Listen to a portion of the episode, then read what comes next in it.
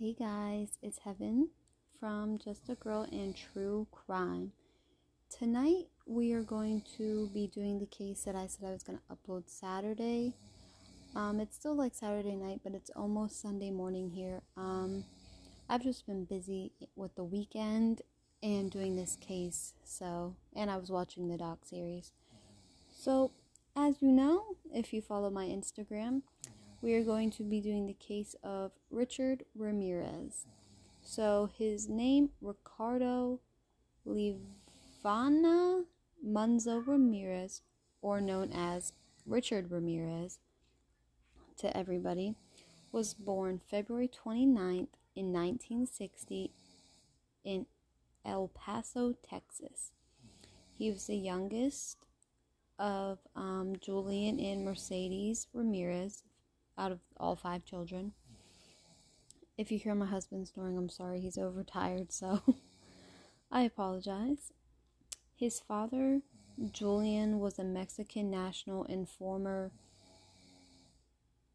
Jar- Nazar, Mexico policeman who later became a laborer in the Santa Fe Railroad.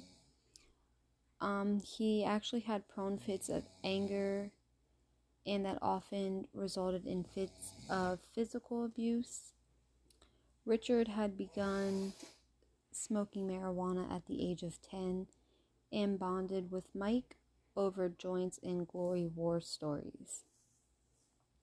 At the age of 12, Richard, or like they used to call him Richard or Richie, that's what he was known to as his family, um, but I'm just going to refer to him as Richard because that just seems about right. So,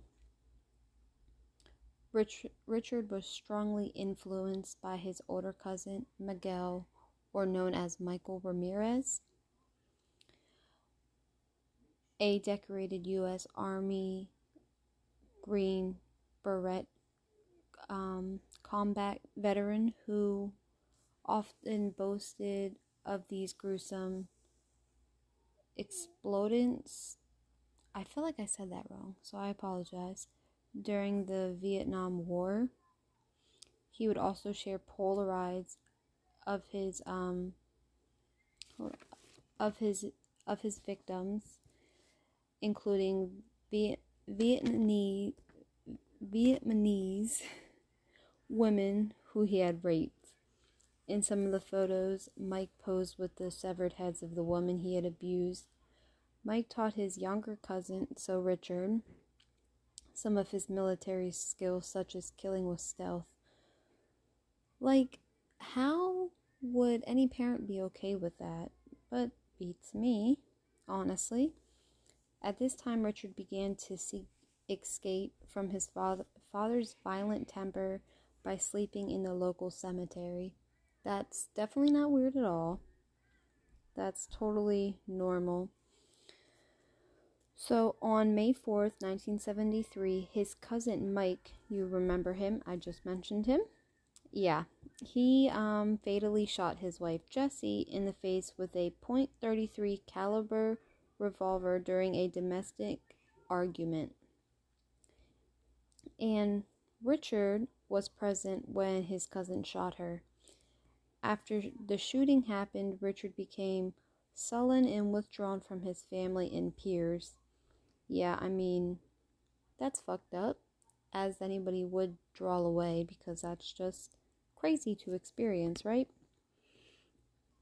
Later that year, he moved in with his older sister Ruth and her husband Roberto, an obsessive peeping Tom, who actually took Richard along with his not along with him on his like nocturnal trips. Yes, I think that'd be a great thing to bring a child on. I mean, come on, guys. We don't do that. You don't. No. Mm, mm, mm. Okay. Richard had begun using LSD and cultivated on cultivated an interest in Satanism. Sorry, I couldn't read my notes. I wrote it in orange, so it's very light. Yikes. That's what I said. Um, Mike was eventually found not guilty of his wife Jesse's murder by reason of insanity and was released in 1977 after four years of incarceration at the Texas State Mental Hospital. But his influence over Richard still continued. The adolescence of Richard began to meet his burglary I'm sorry, his bludgeon sexual fantasies with violence, including forced bondage, bondage and rape. While still in high school, he took a job at a local Holiday Inn where he used his pass key to rob sleeping patrons. Um, and then his employment ended abruptly after a hotel guest returned to his room to find Richard attempting to rape his wife. Like, who does that when you know there are guests in there and she's probably you probably checked them in or something or whatever you did, carry their bags. You know what happened and you knew she wasn't alone. Come on. Um but unfortunately oh hold on. Although the husband beat Richard senseless at the scene, criminal charges were eventually dropped when the couple who lived out of state declined to return to testify against him. I mean, I guess, like, if they did testify against him, maybe. I dropped my phone. Maybe he wouldn't. The brutal stuff wouldn't have happened, but I don't know, because he might have got out or whatever eventually. But moving on. Um, Richard then dropped out of Jefferson High School in the ninth grade, and then at the age of 22, he moved to California where he settled permanently. So it's no secret that obvi- that Richard did have a terrible childhood but that clearly doesn't excuse him for what he did to these people. I'm going to take a quote from Morbid because I listen to them faithfully Monday through Friday when I work my full time job. You can feel bad for the kid, but not the adult version of them. So when they're grown up and they still and they commit these heinous acts, you don't feel bad for them. I mean, yeah, your childhood sucked. My childhood sucked, but you don't see me murdering anybody. I live a normal life. So now we're gonna hop into the murders. Um, and this is a lot and brutal. So, oh, if you don't want to hear it, just skip the episode because it's bad. I could not believe what I wrote because I went through details of every murder, and I was like, oh my god, if I have to write rape one more time, I'm gonna lose my shit. All right. So on April 10th, 1984. Richard murdered a nine year old Chinese American Mei Lang in the basement of the hotel where he was living in the Tenderloin district of San Francisco. I thought that said Tenderbin, and I was like, wait, that's not right. That's why it took me so long. He raped and beat the girl before stabbing her to death and hung her body from a pipe. This was Richard's first knowing, knowingly kill. He was not initially identified as be, as beginning connected to the subsequent subsequent crime spree. Now, what I'm about to say, I'm gonna relap. I'm gonna go re back, go over it at the end, because it'll make sense. In 2009, Richard's DNA was matched to a sample obtained at this crime scene. In 2016, officials disclosed evidence of a second suspect identified through DNA. The sample was retrieved from the scene. Who was, who is believed to have been at Lang's murder. Our Authorities have not identified the suspect described as them being a juvenile at that time and have not brought charges because of the lack of evidence.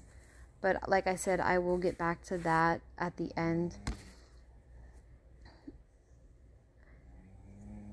Now to the other crimes he did. On June 28, 1984, 79 year old Jenny Vincow was found brutally murdered in her apartment in Glassell Park, Los Angeles. She had been repeatedly stabbed while she slept in her bed and her throat slashed so deeply that it near she was basically nearly decapitated. Richard's fingerprint was found on a mesh screen he removed to gain access throughout uh, access through an open window, not without. On March 17, 1985, Richard attacked 22 year old Maria Hernandez outside of her home in Rosemead, California, shooting her in the face with a .22 caliber handgun after she pulled into her garage. She survived when the bullet ricocheted off of her keys. She held as she held them in her hand to block them to protect herself. Inside her house was her roommate Dayle Yoshie. I'm going to pronounce this last name wrong. I'm actually going to pronounce a lot of last names wrong. So it's Okazi, and she was 34 who had heard the gunshot and ducked behind the kitchen counter when she saw Richard enter the kitchen. She eventually raised her head above the counter and he saw her there and shot her in the forehead and that killed her. Within the hour of the Rosemead home invasion, Richard pulled 30 year old work it said in the it said in the place I got it like they called her Veronica. I'm not even going to try to pronounce her name. So she pulled he pulled Veronica out of her car in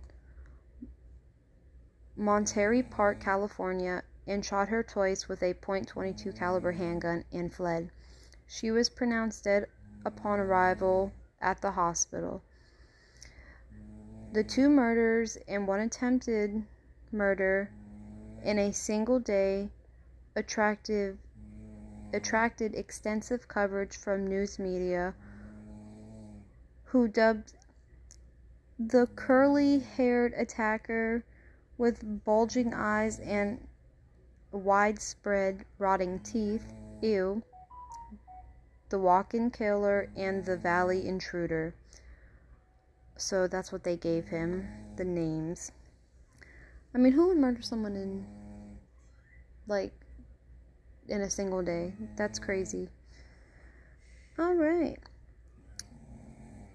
On March 27th, 1985, Richard entered a, entered a home that he burglarized a year earlier in Whittier, California at approximately 2 a.m.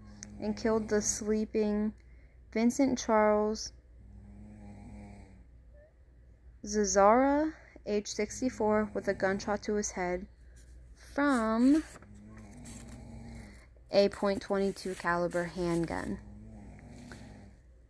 His wife, Maxine Levine Zazzara, age 44, was awakened by the gunshot, and Richard beat her and bound her hands while demanding to know where her valuables were.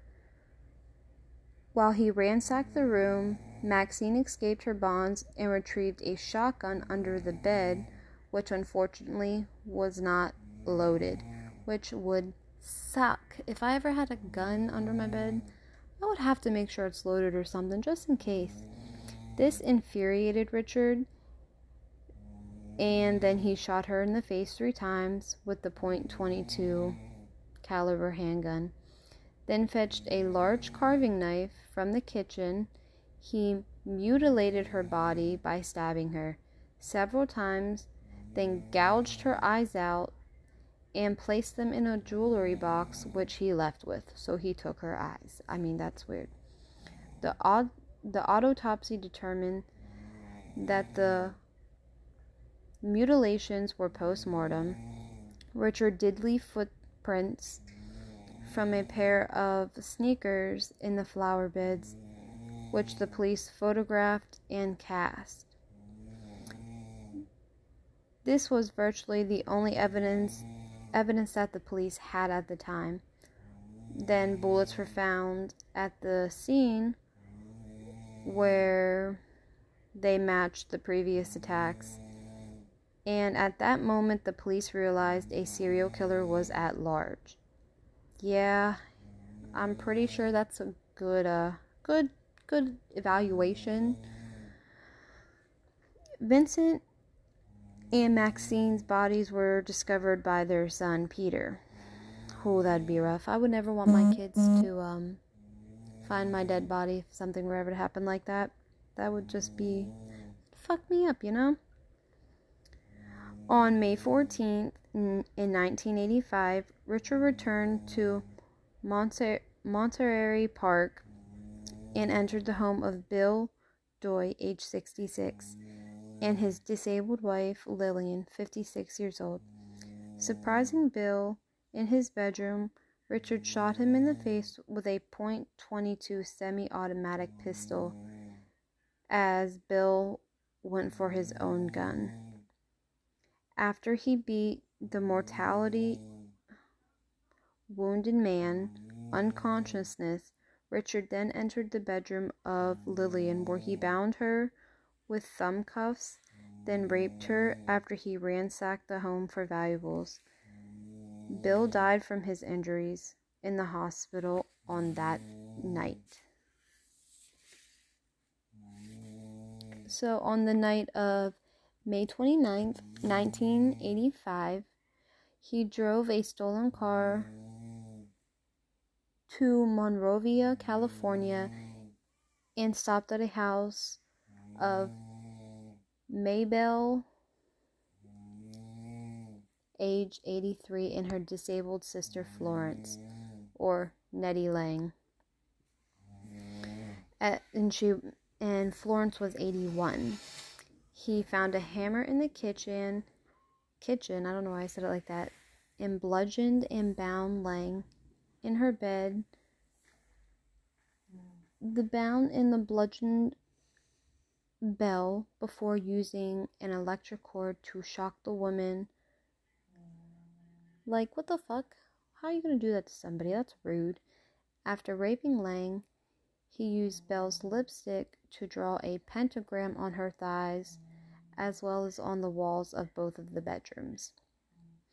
The women were found two days later, alive but in a comatose. Um, unfortunately, Bell later died of her injuries. The next day, he drove the same car, the stolen one, to Burbank, I think Burbane, Burbane, California, and snuck into the home of Carol Kyle, age 42. At gunpoint, he bound Kyle and her 11 year old son with handcuffs, then ransacked the home. He released Kyle to direct him to where the family's valuables were, and then he raped her repeatedly. Richard also um basically told her not to look at him, telling her at one point he would cut her eyes out. He fled the scene after retrieving the child from the closet and binding the two together again with handcuffs. See, now you're just throwing children into it, and it is so wrong. Like, that's disgusting. The night of July 2nd, 1985, he drove the car to Arcadia, California, and just randomly selected the house of Mary Louise Cannon, age 75. After quietly entering the widowed grandmother's home, he found her asleep in the bedroom. He bludgeoned her into unconsciousness with a lamp and stabbed her repeatedly with a loin butcher knife from her kitchen. She was found dead at the scene, so that's sad. On July 5th, 1985, he broke into a home in Sierra Madre, Madrid, I want to say Madre, California, and bludgeoned 16 year old Whitney Bennett with a tire iron. She was asleep in her home after searching in vain for a knife from the kitchen. He attempted to strangle her with a telephone cord. He was startled to see that the electrical sparks emanted from the cord, and when his victim began to breathe, he fled the house, believing Jesus Christ had returned I mean, not returned, had intervened and saved her. She survived the savage beating, although 478 stitches were required to close the lacerations to her scalp. 478. Let let's just let that sink in. That's a lot of fucking stitches. On July 7th in 1985, a lot of these happened in 1985, so I'm sorry if you think I'm saying it a lot. He burglarized the home of Joyce Lucille Nelson, 61 years old, in Monterey Park. Finding her asleep on the couch, he beat her to death using his fist and kicking her in the head. I mean, damn, your fist? What the hell? A shoe print was found from his sneaker and it was left imprinted on her face. I can't even fathom how hard you would have to kick somebody in the head to leave a shoe print on their face. I didn't think that was possible. But I guess it was, and that is sick. After cruising two other neighborhoods, he returned to Monterey Park and chose the home of Sophia Dickman, age 63. He assaulted her, he assaulted and handcuffed her at gunpoint, attempted to rape and steal her jewelry, and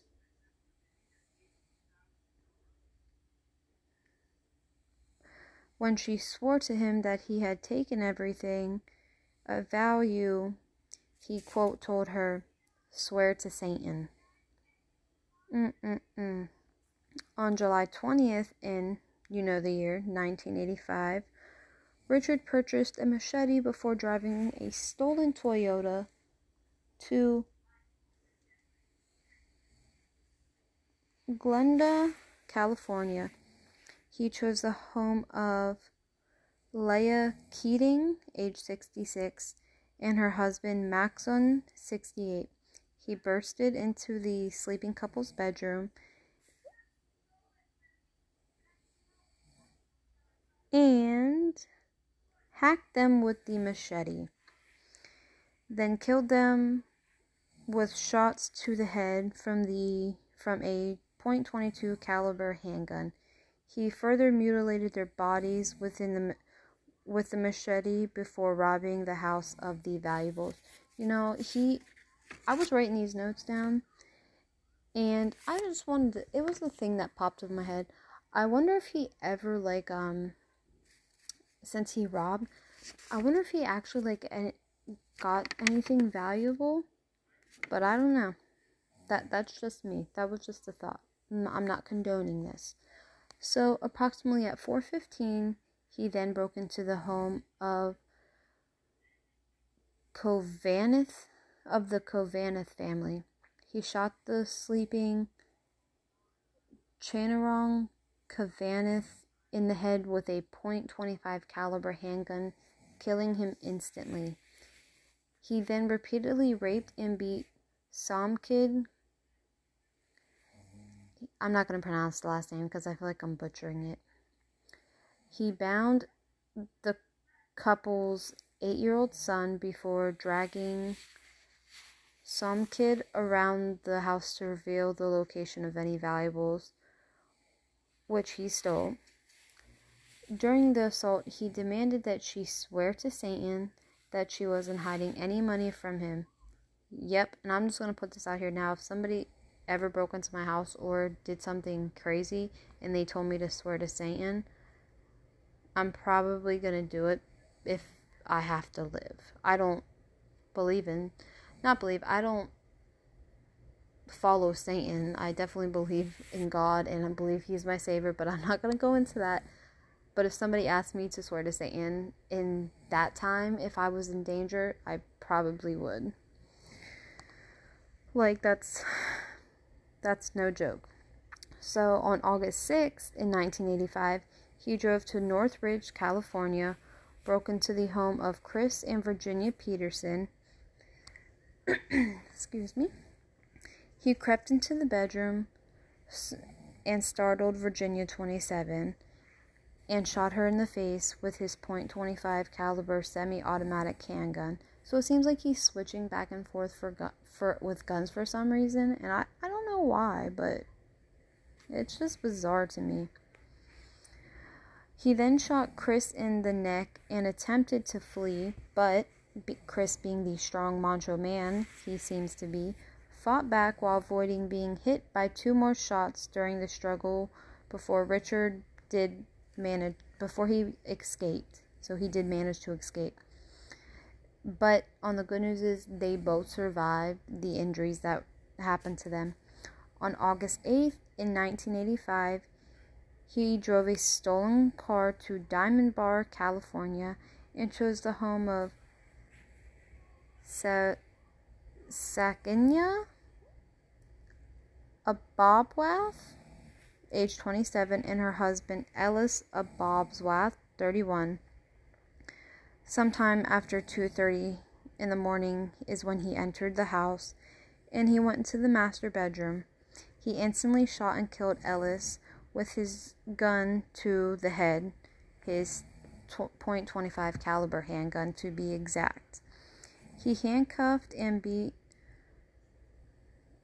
um, his wife, forcing her to re- to reveal the location for the jewelry, and then brutally raped her.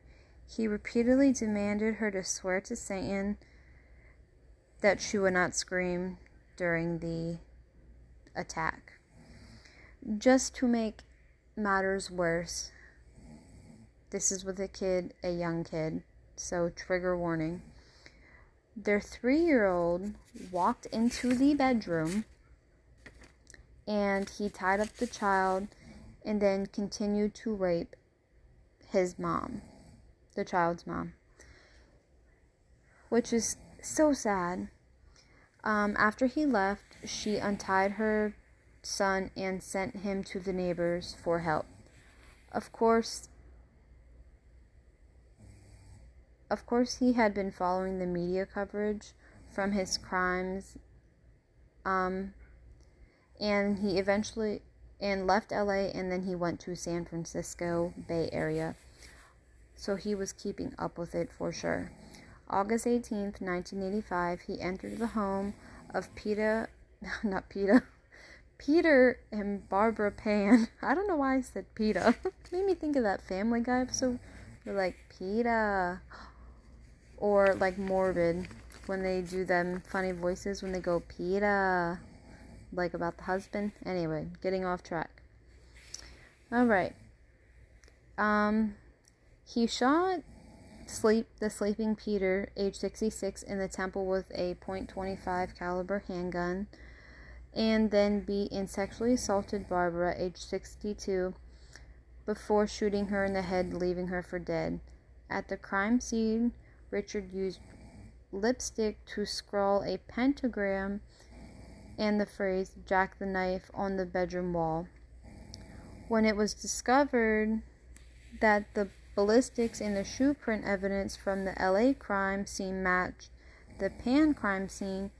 San Francisco's then mayor, Dianne Feinstein,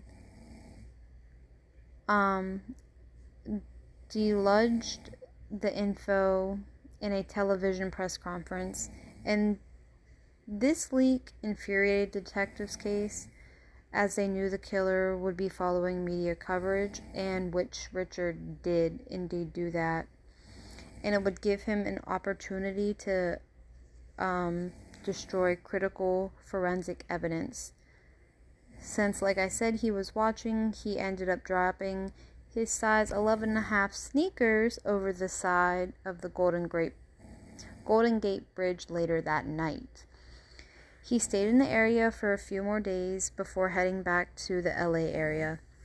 August 24th, 1985, Richard traveled 76 miles south of LA in a stolen orange Toyota to Mission Viejo. That night, he arrived at the home of James Romero Jr., who had just returned home from a family vacation in Rosito Beach in Mexico. His 13 year old son had happened to be awake and heard Richard's footsteps outside the home. Thinking that there was a prowler, he went to wake up his parents and Richard fled the scene. But the son raced outside and noted the color, make, and style of the car as well as a partial license plate number. Way to go, James. The dad then contacted the police with this info, believing um, believing that James must have scared him away. After this encounter, he broke into the house of Bill Karras, age 30, and his fiancee Inez Erickson, 29 came in through the back door and entered the sleeping couple's bedroom and awakened Carns when he cocked his .25 caliber handgun. He shot Carns 3 times in the head before turning his attention on, attention to Erickson. Richard told the terrified woman that he was the night stalker and and forced her to swear that she loved Satan as he beat her with his fists and bound her with neckties from the closet. After stealing whatever he could find, he then dragged her to another room and raped her. He demanded cash and more jewelry and made her swear to Satan that there was no more. Before leaving the home, he told Erickson, Tell them the night stalker was here. She untied herself and went to get help for her severely injured fiance. Surgeons removed two of the bullets from his head and he survived his injuries, which that is so great. I didn't think you could survive a gunshot to the head, but her fiance did so good for him. She then gave a detailed description of her assailant to investigators and police, obtained a cast of his footprint from the Romeo Romero, sorry, house. The car stolen was found on August 28th in Wilshire Center and LA, and police obtained a single fingerprint from the rearview mirror despite his careful efforts to wipe the car clean of his prints. Um, and there actually was a print that belonged to Richard, who was described as a 25 year old drifter from Texas with a long rap sheet that included many arrests for traffic and illegal drug violations. Law enforcement officials decided to release the media a mugshot of Richard from December 12th in 1984. Arrest for auto theft and the Night Stalker finally had a face. At the police press conference, it was announced that they said this We know who you are now, and soon everyone else will. There will be no place you can hide. He was also suspected su- he was also suspected in this crime. On the night of June 27th in 1985, 32-year-old Patty Elaine Higgins was murdered in her Arcadia home. The crime was um, only, was only discovered on July 2nd when she didn't show up for work. Her attacker sodomized her, strangled her, and slashed her throat. He was charged with the murder and burglary in relation to Higgins' murder, but the charges were eventually dropped in this case because of lack of concrete physical evidence linking the Higgins murder to the Night Stalker crimes. So they weren't really able to pin it on him. On August 31st, 31st in 1985, he took a bus to Tucson, Arizona to visit his brother, unaware that he'd become the lead story in a in virtually every major newspaper and television news program across California. After failing to meet his brother, he did return to LA early in the morning of August 31st. He walked past police officers who were staking out the bus terminal in hopes to catch the killer should he attempt to flee on an outbound bus. Um, he then went into a convenience store, so obviously they didn't notice him or they didn't catch him, clearly. He went into a convenience store in East LA after noticing a group of elderly Mexican women fearfully identifying him as El Matador or known in English, the killer. I hope I pronounced that right in Spanish. I took like three years and I can't really hold a conversation. When Richard saw his face on the front pages of newspaper, the newspaper racks, and he, when he saw that, he just fled in a panic. After running across the Santa Ana freeway, he attempted to carjack a woman, but was chased away by bystanders who pursued him. After hopping over several fences and attempting two more carjacks, he was eventually subdued by a group of residents. One, this is funny and I love it, one whom struck him over the head with a metal bar in the pursuit. The group held Richard down and relentlessly beat him until the police arrived and they were able to actually take him into custody. I mean, good for them. Those people all should get a medal for catching him because that is awesome. So, jury selection began on July 22nd in 1988. At his first court appearance, at his first court appearance, Richard raised his hand with a pentagram drawn on it, drawn on it and yelled, "Hail Satan!" Yep, he yelled "Hail Satan," guys. So on August 3rd, 1988, the Los Angeles Times reported that some jail employees overheard him planning to shoot the prosecutor with a gun which he smuggled into the courtroom. Consequently, a metal detector was installed outside and um, there was very intensive searches that were conducted on people who entered the courtroom or courthouse. On August 14th, the trial was interrupted because one of the jurors, Phyllis Singletary, did not arrive at the courtroom. She was found shot to death in her apartment. The jury was terrified as they could not help wonder whether he had something to do with it. Um, had something to do with her death, even though he was inside of a jail cell. I mean, you would have you, you would have to like wonder about that. But it was determined later that he actually wasn't responsible for her death. She was killed by her boyfriend, who later committed suicide with the same weapon in a hotel room. And to that I say, that guy is a coward. To me. I mean, suicide, if you're gonna do, shoot somebody, if you're gonna take somebody's life and commit suicide, that I just see it being a coward way out. That's just my opinion. The mm-hmm. alternate juror, who was replaced by Singletary, was mm-hmm. too frightened to return to her home.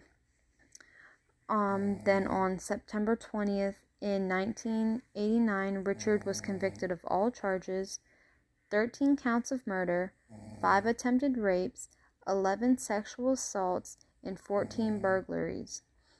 during the penalty phase of the trial on November 7th, 1989, he was sentenced to die in California's gas chamber. He stated to reporters after the death sentence this is what he said Big deal. Death always went with the territory. See you in Disneyland. Richard, you're not going to Disneyland. Okay? By the time his trial had Oh, by the time of his trial, he had fans who were writing him letters and paying him visits in jail.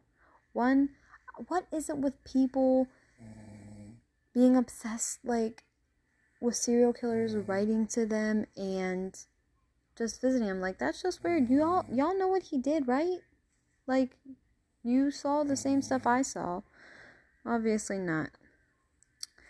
Beginning in 1985, so we're going to go back a little bit. Doreen Lioy wrote him nearly 75 letters during his incarceration. In 1988, he then proposed to Doreen, and on October 3rd, 1996, I was like three months old when this happened, when the, their engagement happened. Or actually, I'm sorry, when they got married. And they got married in Cal San Quentin State Prison for many years, but for, then they were married for like many years before his death. Doreen stated that she would commit suicide when he was executed, but they but she eventually left him in 2009. And this is where I'm going to go back to the murder of the 9-year-old. After the DNA, like I said, was confirmed, that he had raped and murdered the nine year old Mei Leung. Um, so there's that. Yeah, they stayed married for a long time though. That's crazy. I don't know how you do a prison relationship. I I couldn't do it, but hey.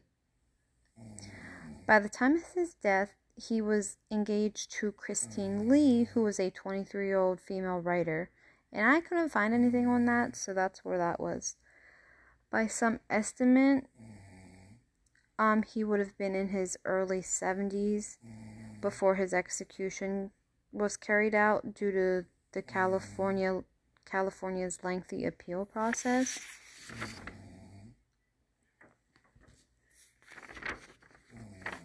So he did up I he did apply for some appeals and everything, but they were both denied. Um, and then I, I saw this thing about mental health, so I decided to write it down. A psychiatrist named Michael H. Stone describes Richard as a made psychopath as opposed to a born psychopath. He said that Richard Richard's personality, I can't read my other thing. Richard's personality disorder contributed to his indifferences to suffering of his victims and his untreatability, but unfor- well, unfortunately, before they could put him to death, Richard died of complications secondary to B cell lymphoma, lympho, lympho, I'm sorry, lymphomia. At Marin Marin General Hospital in Greenbrae, California on June 7, 2013. He had also been affected by chronic substance abuse and chronic hepatitis C viral infection. So at the age of 53 year at um not at the age at 53 years old, he had been on death row for more than 23 years. And, you know, that's really it of Richard Ramirez. And this is what my husband is so loud, and I apologize if you hear this the whole time. Like, dang. Um, I only have one, I have a couple things to say to Richard. Welp, Richard, I hope is, I hope hell is treating you well. Bye, you asshat. Rot in hellfire. And you know, since you made everybody else like swear to Satan and say they love Satan, I really hope you're uh, swearing how much you love Satan for all the hell you caused in every one of those single person's lives. Because nobody deserves to be treated like that. And that is just fucked up what you did, Richard. So, like I said, rotten hell. Anyway, guys, that is the podcast. I was actually going to do this in two parts, but I decided I can put it all together and make one podcast like my normal length. Um, that is the story, like I said, of Richard Ramirez. Um, follow me on Instagram at just a girl in true crime. Send me an email at just a girl in true crime at gmail.com. Um, I've not made the Facebook yet, so I'm definitely gonna make that tomorrow because I'm off work. So that's why I'm recording at 12:30 at night because I don't have to be at work tomorrow. Um, also, I'm thinking of probably making a Snapchat and I'm possibly going to make a Twitter. So, please share this podcast with your friends. Like my podcast, hit the bell or like the little notification to let you know that I've uploaded new all the time. I upload every Wednesdays and Saturdays, but in this case it was Wednesday and Sunday morning. Oh, I'm sorry, not Sunday morning, Monday morning because of my hectic weekend. I don't know what Wednesday is going to be. I'm still thinking of what I'm going to do. It's going to be something small. Like I said, they're my minisodes. That's what I call them. Minisodes instead of mini episodes. Um, so they're always going to be like short. They're not going to be like almost an hour long. Um, Friday, I have a couple cases that I think I'm going to do. I either probably want to do Charles Manson, but that'll probably be a two parter. So I might do that one, or I have another one in mind that I'm going to do. Anyway, guys, thank you so much for listening, and thank you for all of your love and support. I appreciate all of you, and I hope you enjoyed this podcast that I've brought to you. All right, guys, I will be talking to you Wednesday.